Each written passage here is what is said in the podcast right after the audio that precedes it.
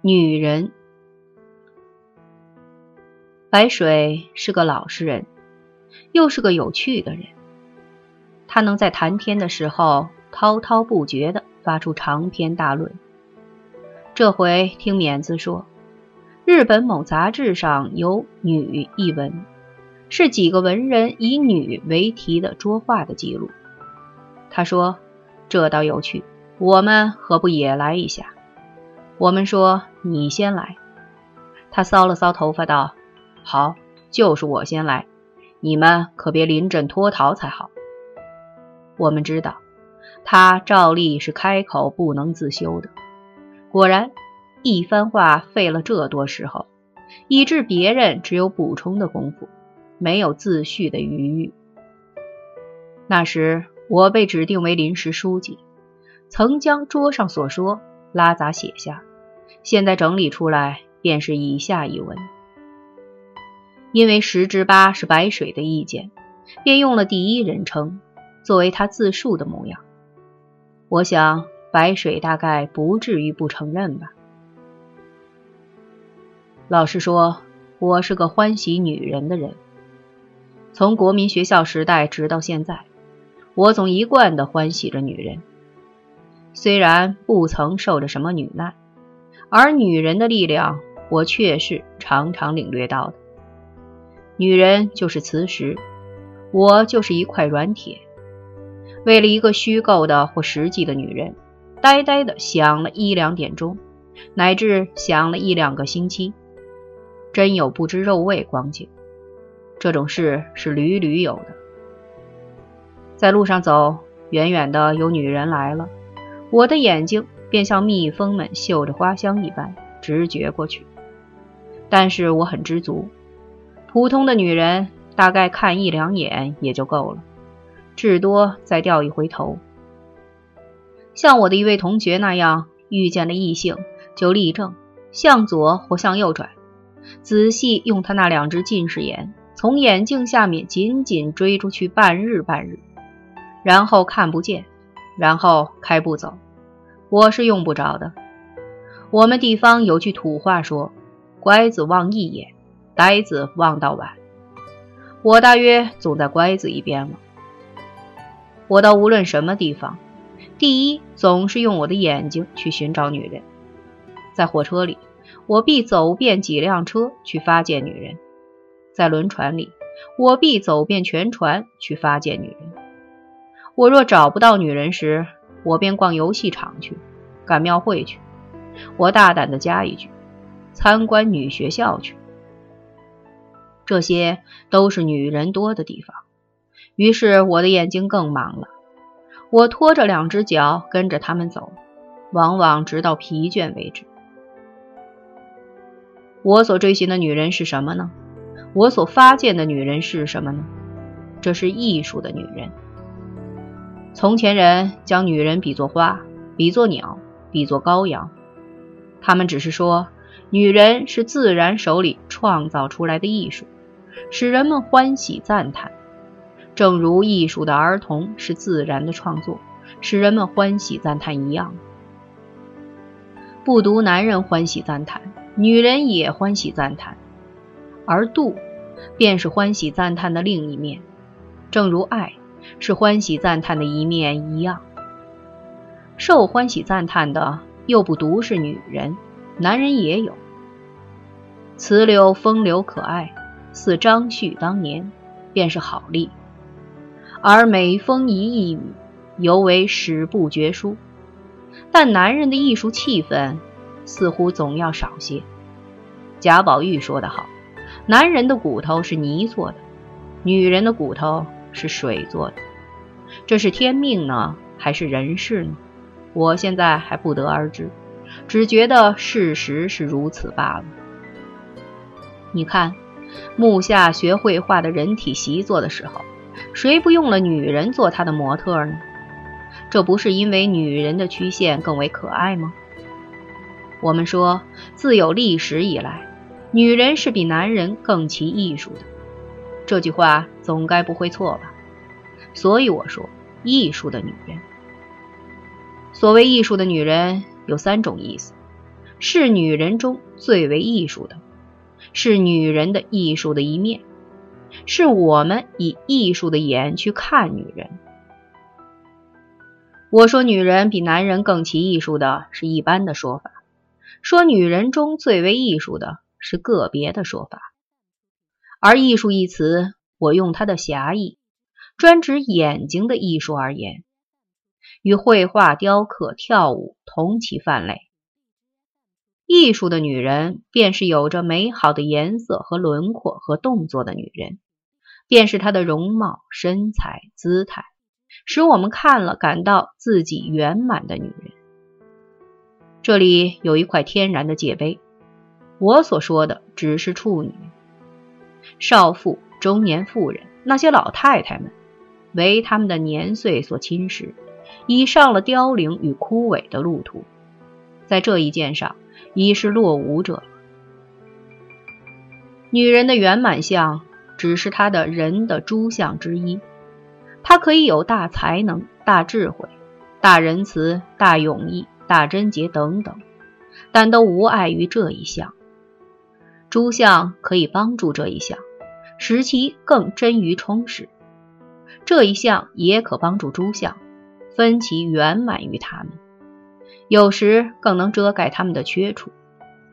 我们只看女人，若被她的圆满相所吸引，便会不顾自己，不顾他的一切。而只陶醉于其中，这个陶醉是刹那的、无关心的，而且在沉默之中的。我们只看女人是欢喜，而绝不是恋爱。恋爱是全班的，欢喜是部分的。恋爱是整个自我与整个自我的融合，故艰深而久长；欢喜是自我间断片的融合。故清浅而飘忽，这两者都是生命的趣味，生命的姿态。但恋爱是对人的，欢喜却兼人与物而言。此外，本还有仁爱，便是民胞物与之怀。再进一步，天地与我并生，万物与我为一，便是神爱、大爱了。这种无分物我的爱。非我所要论，但在此又需立一界碑。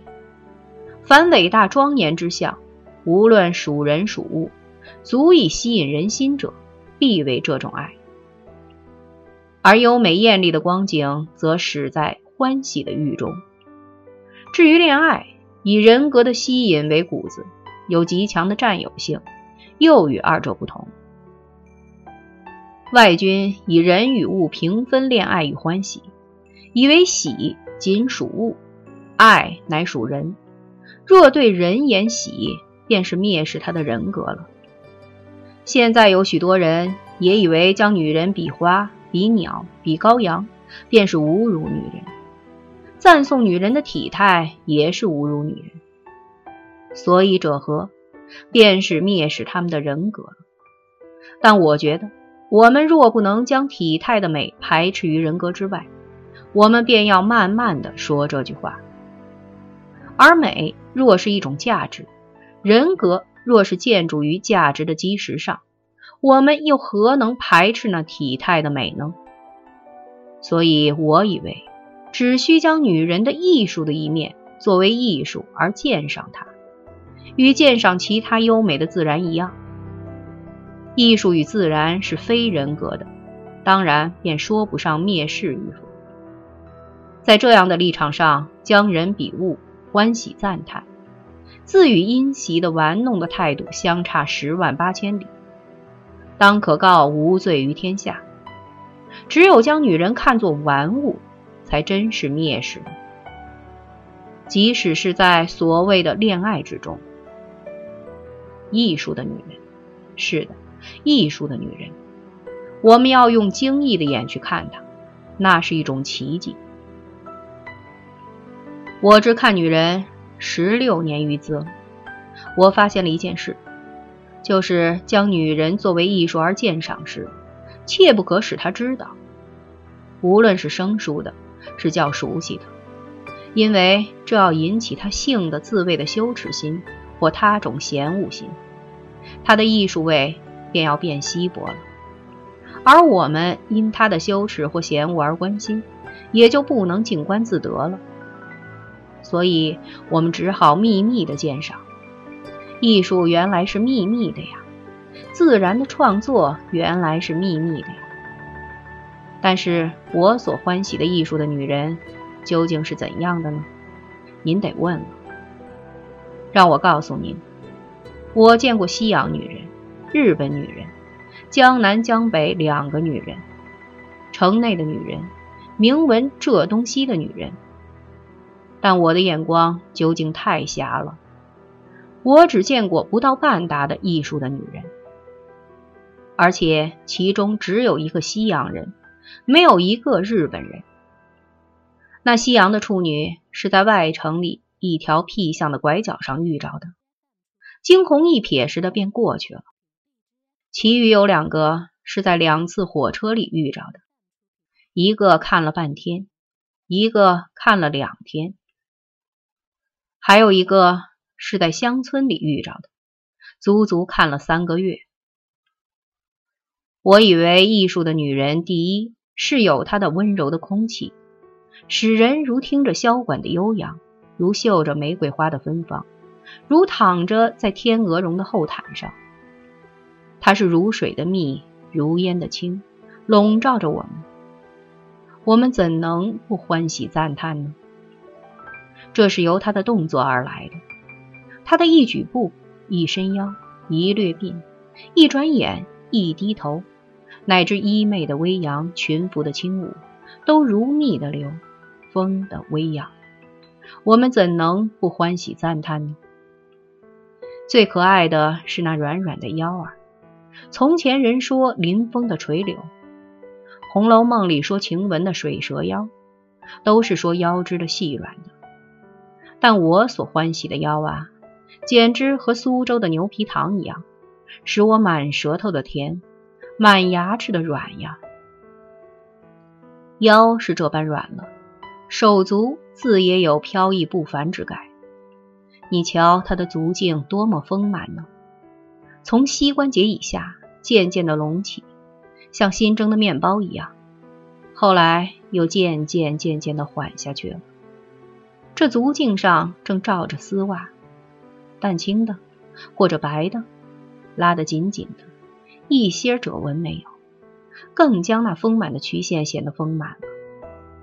而那闪闪的鲜嫩的光，简直可以照出人的影子。你再往上瞧，它的两肩有多么停匀呢？像双生的小羊似的，又像两座玉峰似的，正是秋山那般瘦，秋水那般平呀。肩以上便到了一般人讴歌颂赞所及的面目。我最不能忘记的是他那双鸽子般的眼睛，凌厉到像要立刻和人说话。在惺忪微倦的时候尤其可喜，因为正像一对睡了的褐色小鸽子，和那润泽而微红的双颊，苹果般照耀着的，恰如曙色之于夕阳。巧妙的相映衬着，再加上那覆额的稠密而蓬松的发，像天空的乱云一般，点缀得更有情趣了。而他那甜蜜的微笑也是可爱的东西，微笑是半开的花朵，里面留意着诗与画与无声的音乐。是的，我说的已多了，我不必将我所见的。一个人一个人分别说给你，我只将他们融合成一个 sketch 给你看。这就是我的精艺的形，就是我所谓艺术的女子的形。但我的眼光究竟太瞎了，我的眼光究竟太瞎了。在女人的聚会里，有时也有一种温柔的空气，但只是笼统的空气。没有详细的节目，所以这是要由远观而鉴赏的，与个别的看法不同。若近观时，那笼统的空气也许会消失了的。说起这艺术的女人的聚会，我却想着数年前的事了，云烟一般，好惹人怅惘的。在 P 城一个礼拜日的早晨，我到一所宏大的教堂里去做礼拜。听说那边女人多，我是礼拜女人去的。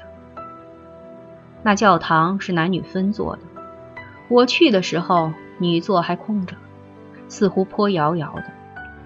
我的遐想便去充满了每个空座里。忽然眼睛有些花了，在薄薄的香泽当中，一群白上衣、黑背心、黑裙子的女人，默默的、远远的走进来了。我现在不曾看见上帝，却看见了带着意思的这些安琪儿。另一回，在傍晚的湖上，暮霭四合的时候，一只插着小红花的游艇里，坐着八九个雪白雪白的白衣的姑娘，湖风舞弄着她们的衣裳，变成一片浑然的白。我想，她们是湖之女神。以游戏三昧，暂现色相于人间的呢。第三回，在湖中的一座桥上，淡月微云之下，倚着十来个，也是姑娘，朦朦胧胧的，与月一齐摆着。在抖荡的歌喉里，我又遇着月子儿的化身了。这些是我所发现的又一行。是的，艺术的女人。那是一种奇迹。一九二五年二月十五日，白马湖。